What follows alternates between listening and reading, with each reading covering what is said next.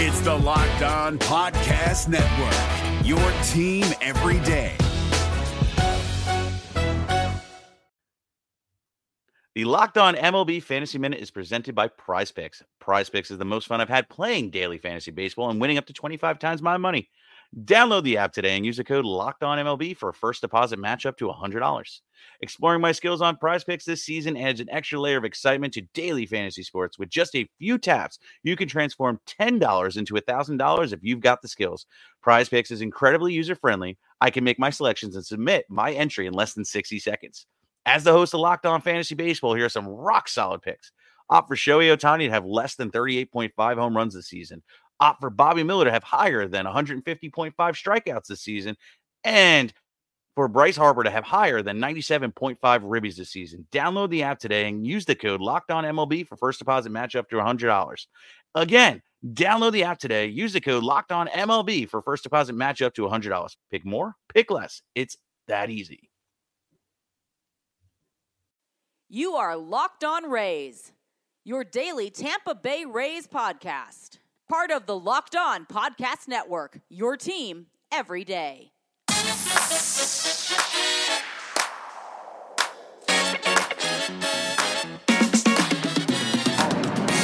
Thank you, Dave. You're welcome. We are we are the Tampa Bay Rays. We are not the Canadian Rays.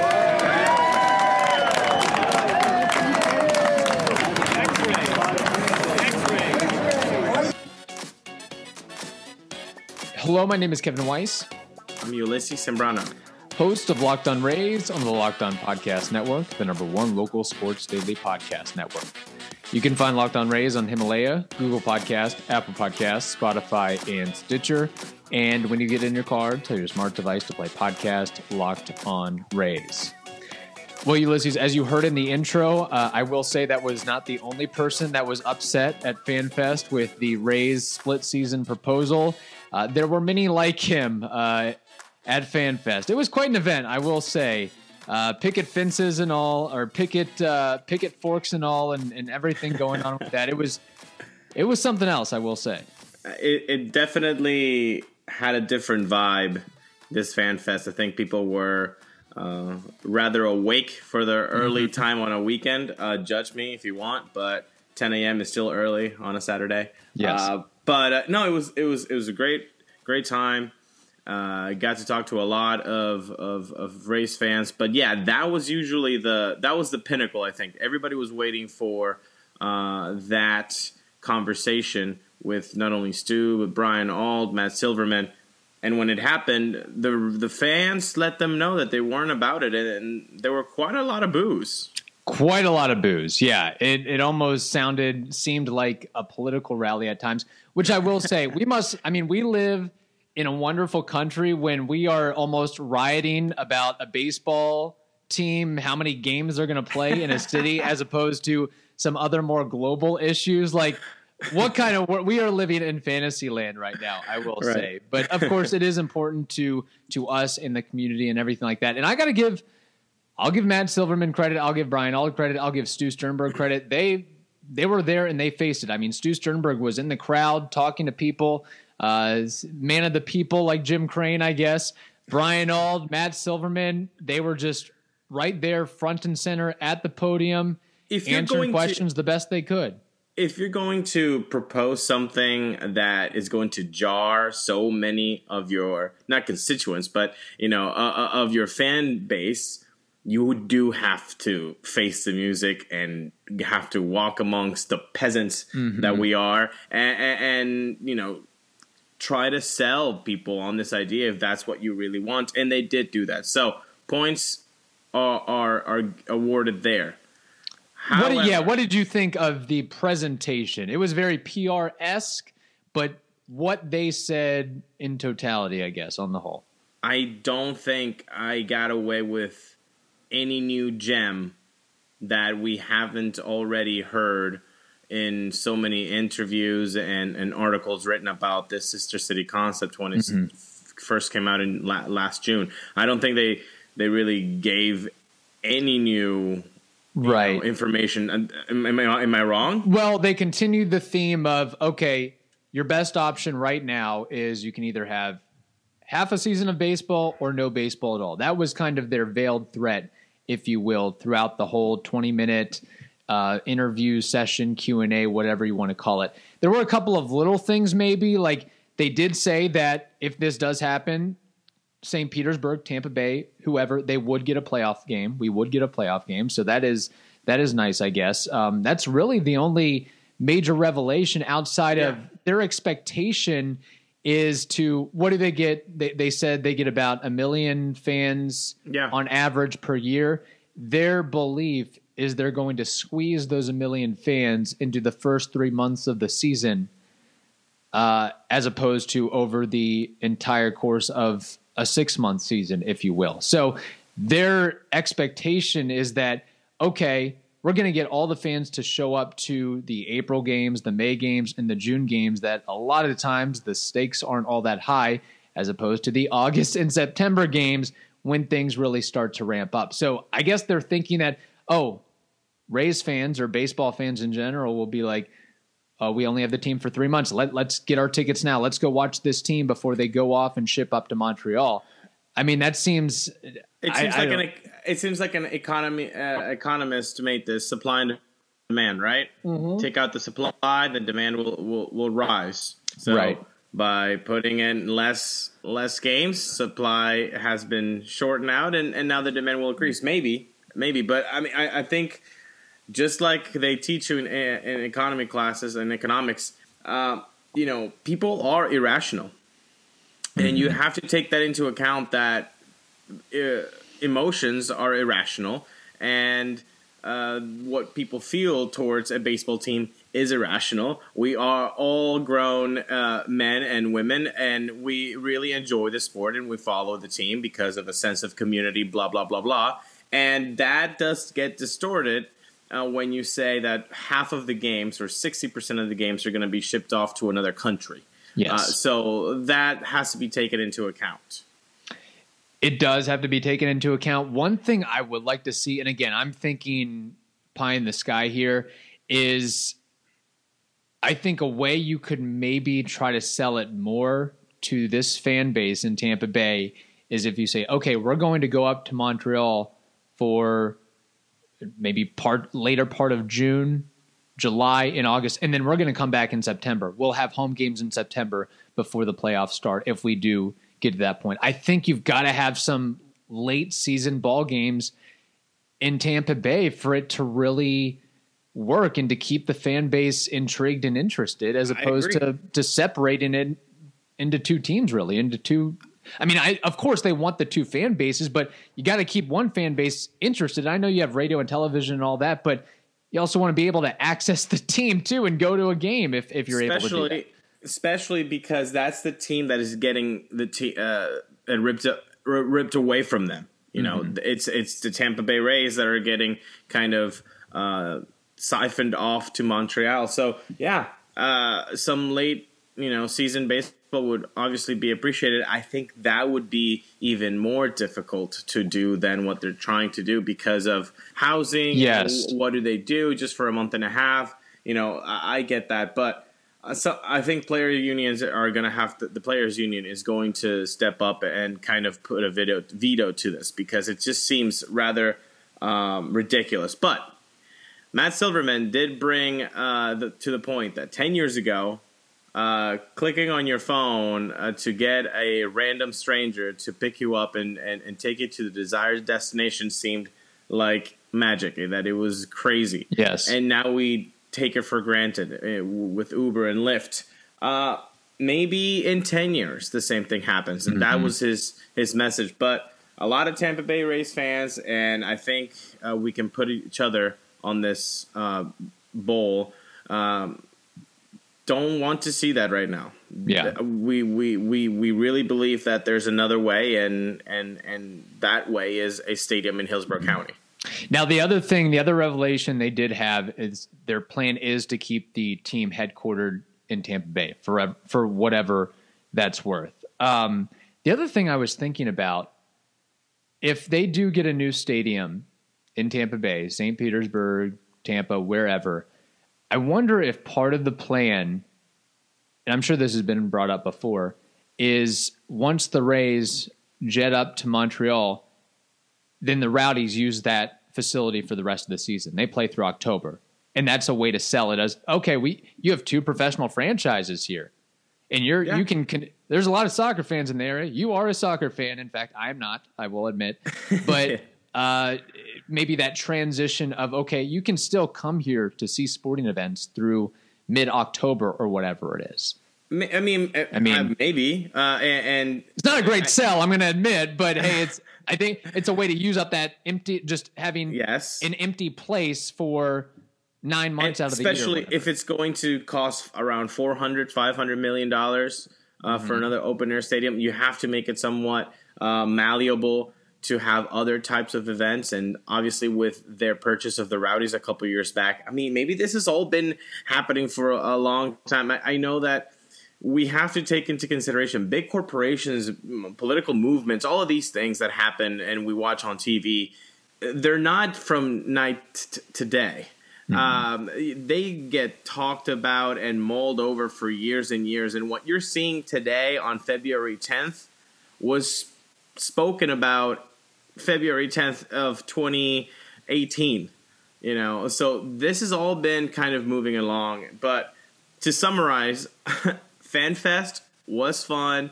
Uh, shout out to Melissa Herrera for coming up and, and talking to us. Uh, we really enjoyed Yes. the conversation. and uh, Carlos talking- Herrera. Yes, yes. It was really, um, really fun to, to meet fans not only of the Rays, but uh, it was really nice to hear them uh, enjoy the podcast. So uh, we we really had fun on Saturday. Yeah, we also chatted with um, Ray's Fangio, Lynn Yeah. Andrew Katzman, Connor Aikman, chatted with them. In fact, Ray's Fangio and Andrew Katzman were quoted extensively in a Tampa Bay Times article. In fact, I think we spoke to them before they got interviewed by the Tampa Bay Times and are featured uh, probably, I don't know if it's in the sports section or on the front page or wherever. Um, outside of all the stadium talk and everything, how would you grade FanFest as far as the the food, what there was to do? Maybe you take the long lines into account. Just I'm- on the whole, you've been to a couple of FanFest before in your time, so Yeah, I'll, I'll give it an eight point five. You know, Okay. Um, the stadium talk, you know, has to be included in there, so that's why I can't give. honestly, it a I 10 give them credit for even s- sitting up there and, and That's true. That, maybe that's the point five. Yeah. It should have been an eight, but I'll give them a point five for the for showing up. No, it was really fun. I, Yeah. I had a great time. The the team store uh, kind of that was set up in the outfield was really really cool. Mm-hmm. Um, yeah, a bunch of games for the kids. I wish I would have done the the batting cages though. Oh, the lines were way too long for that. Oh Yeah. man, that would have been a lot of fun. I was surprised. I was really surprised also how long the lines were for former player autographs. Like Yeah. Seth McClung, like the line was like all the way out the door from like center field out Yeah. to the exit area. It seemed like it was just crazy. But and of course we saw uh, players moving around and and saw Blake Snell. Saw saw you know it was it was a fun time. Over twelve thousand people showed up. So uh, I guess just about what the Rays average on a, on attendance per game. That's about what showed up for FanFest. I guess. Um, Would you would you think that FanFest is where the most you know obsessed and and passionate Rays fans uh, are? Is that a yes, that and estimate? families. Okay, but you see a lot of like middle aged uh the ray i'm all about the rays 365 i mean i you see people with rays earrings and just i mean there were a lot of die hard die hard rays fans Well- like if you were in the parking lot you saw everybody it seemed like not everybody but a lot of people had the bumper stickers had had license plates had you know, So, everything It, can work. That's what I'm saying. It can work. If 12,000 people show up to a fan fest, why wouldn't 12,000 plus regular folk that just walk in because they want to do something on a Tuesday night that's not hanging out at the local pub? Why wouldn't they go to a ball game if it's affordable and if it's close by? so if you move it say 20 miles east would that be fair to say That sounds about right, Kevin. Yeah, I think it does. Uh, you know who else I saw at FanFest? Emilio Pagan. Hey, I saw him too. What Yeah. happened to him? Then it got awkward. He got traded. We'll talk about it next. If you've been a listener of this podcast, I'm sure you've heard all the great advertisers working with Locked On to reach sports fans. But you may not know that Locked On Rays is a great way for your local business to reach passionate Rays fans just like you. Unlike any other podcast, Locked On gives your local company the unique ability to reach local podcast listeners. And not just any podcast listener, a Locked On podcast listener. If your company wants to connect with Rays fans and a predominantly male audience that is well educated with disposable income, then let's put your company right here on this Locked On podcast. Local fans love to support local businesses. Text the word advertising to 33777 or visit lockedonpodcast.com slash advertising and let us know who we are. We'll get our team to help your team achieve locked on advertising success. Once again, text the word advertising to 33777 or visit lockedonpodcast.com slash advertising. We look forward to hearing from you. New game day shirt? Boom. Cashback. Food for the tailgate? Boom, cashback. Even buying around can earn you cash back when you use your debit card. And yes, we said debit card. With Discover Cashback Debit, everyone can earn cash back on everyday purchases. In sports, it's hard to predict who's taking the win, but you know what's guaranteed to win? Discover Cashback Debit. Did I mention there are no fees, period? This one is a real game changer. Check out transaction eligibility and terms at discover.com slash cashback debit. Discover Bank, member FDIC. We're driven by the search for better, but when it comes to hiring, the best way to search for a candidate isn't to search at all. Don't search, match with Indeed. 93% of employers agree Indeed delivers the highest quality matches compared to other job sites, according to a recent Indeed survey. And listeners of this show will get a $75 sponsored job credit to get your jobs more visibility at Indeed.com slash podcast. Just go to Indeed.com slash podcast right now and support our show by saying you heard about Indeed on this podcast. Indeed.com slash podcast. Terms and conditions apply. Need to hire? You need Indeed. All right, Ulises. So as we kind of teased a little bit at the end of the last segment, uh, Saturday was quite an eventful day if you're a Rays fan. First, you had FanFest, all the stadium talk, and everything like that. And then in the evening, I think I was working out at the time. Yes, on a Saturday night, nothing else to do. Um, the Rays traded Emilio Pagan for outfielder Manuel Margot and catcher slash outfield prospect Logan Driscoll from, of course, the San Diego Padres. So I think that the Padres and the Rays are starting to have a little bit of a, a trade relationship here. If we go back to the Tommy Pham trade, um, so we, we really could have avoided all this. They could have just done a giant trade that would have involved Tommy Pham, Jake Cronenworth, and Emilio Pagan for Hunter Renfroe, Man, Manny Margot, Xavier Edwards, and Logan Driscoll. Although I will say that would have really riled up the fan base because you'd be like, wait, you're trading Emilio Pagan, who was our closer, one of our best relievers. You're trading Tommy Pham, one of our best hitters and best players overall, and Jake Cronenworth, uh, the the, the next up and comer, the, the yeah. best AAA player that we had last year. What? What are you doing? But of yes. course, it doesn't always work out that way. I'm sure both teams kind of had to scour the free agent market and the trade market in between those trades and then circled back to make this move. So, thoughts on this trade, Ulises? Don't hate it. Yes. Don't hate it. Um, and not because I've looked at Margot's numbers, which we'll get into that a little bit later. Mm-hmm. But uh, first, you know, value of it when when you hear about it, I, I didn't detest it, and that kind of told me a little bit of how I, uh, how I felt about Emilio Pagan. Yes, was he good? He was really good. Last season, he was very good. And, yes. and when when he's on, man, he is nearly unhittable.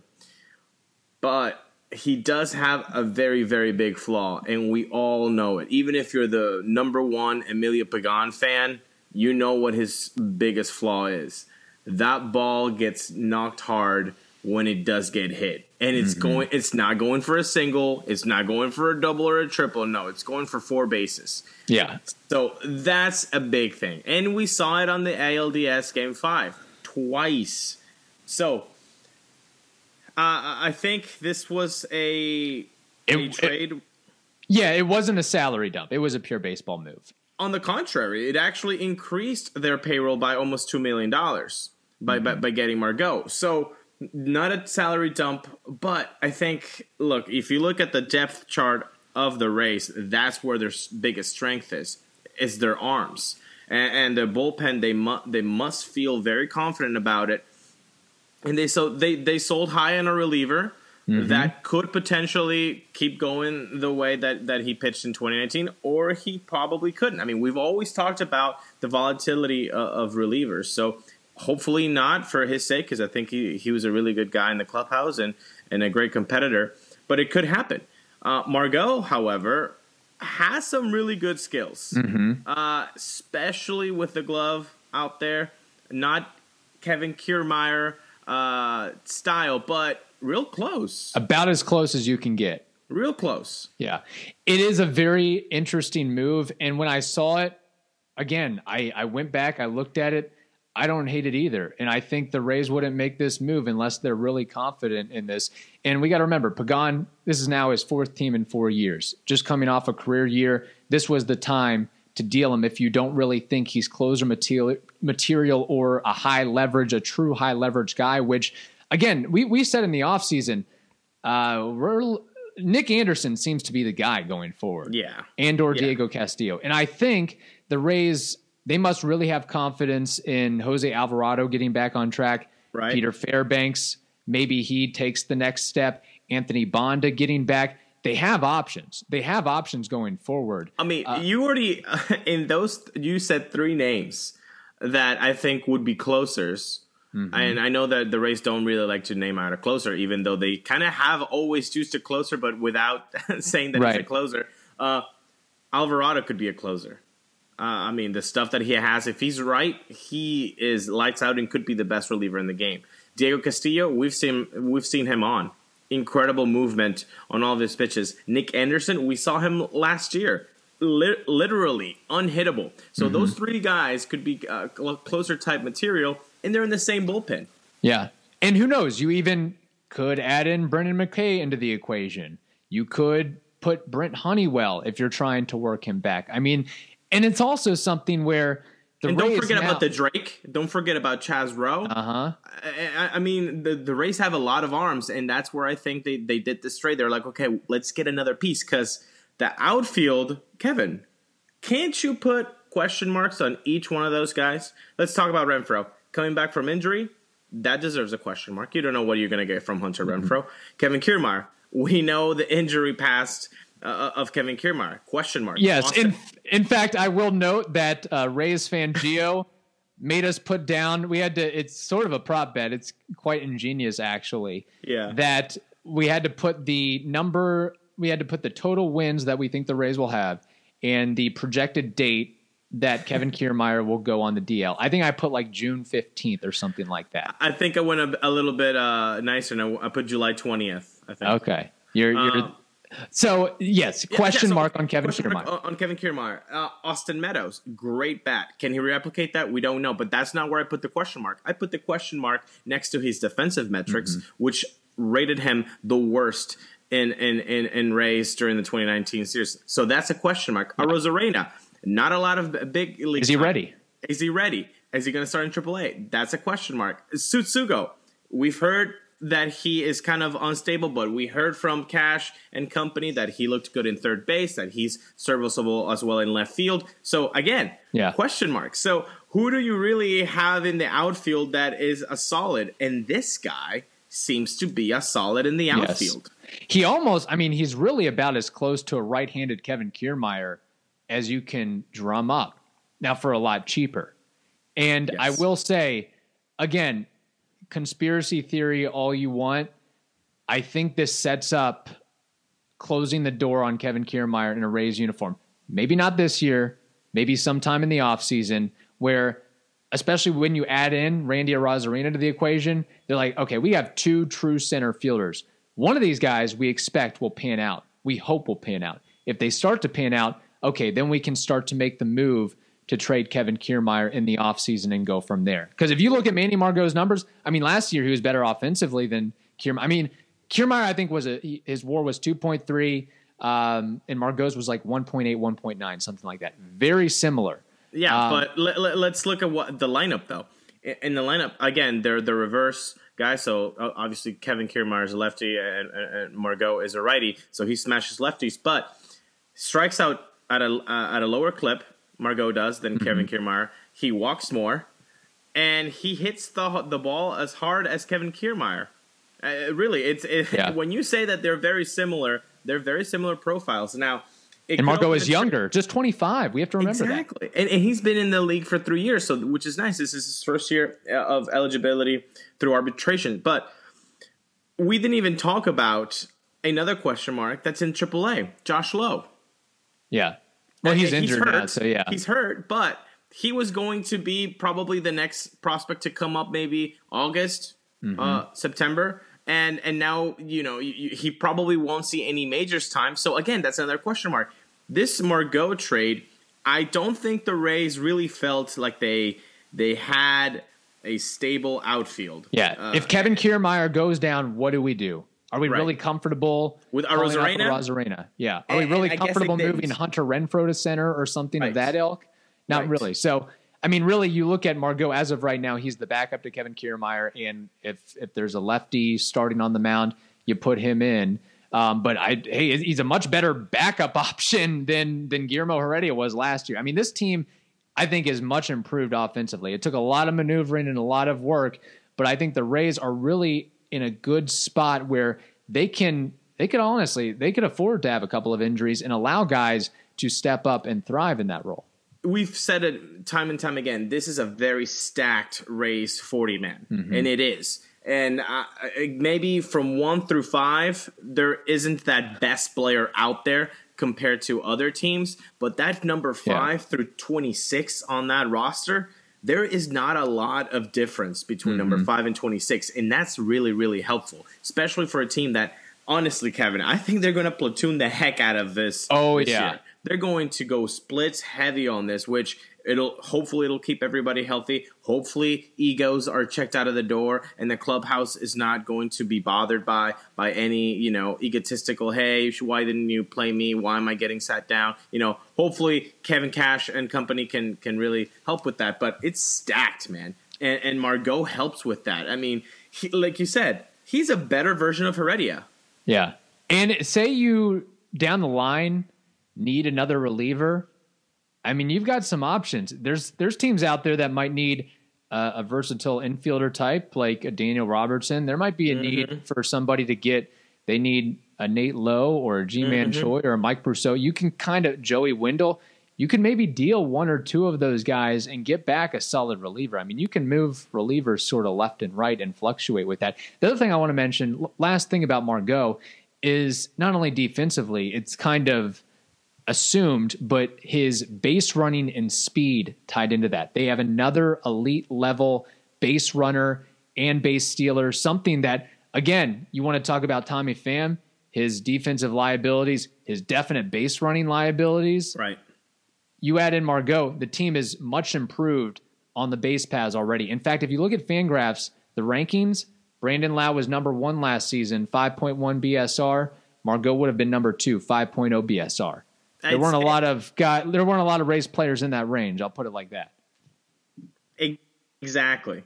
Exactly. Well put. I mean, because you really need uh, a, a little bit of everything. And the speed around the bases, you didn't really see that a, a lot with the Rays when you look at the depth chart, uh, especially with the additions, you know, uh, Cafecito, Tsutsugo, Hunter Renfroe. I mean, they're, they're not fleet of foot, if anything. So this addition really speaks uh, of how they wanted to round out a little bit better the roster. I, I like it.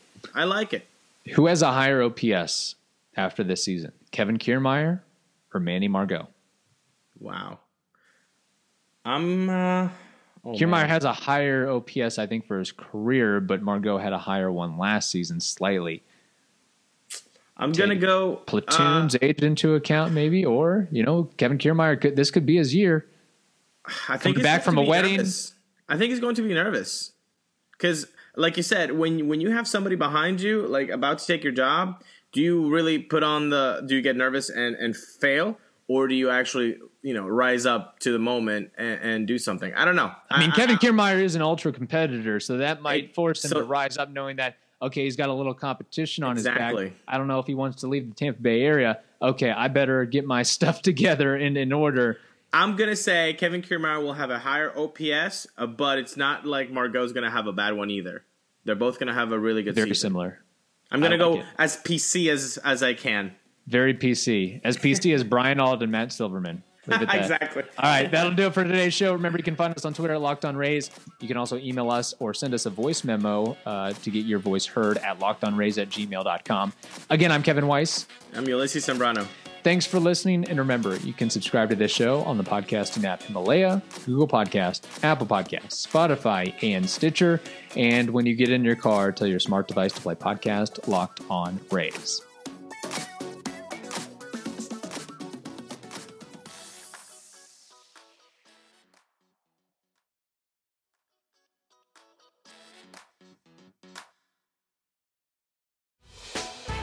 Hey, Prime members, you can listen to this Locked On podcast ad free on Amazon Music.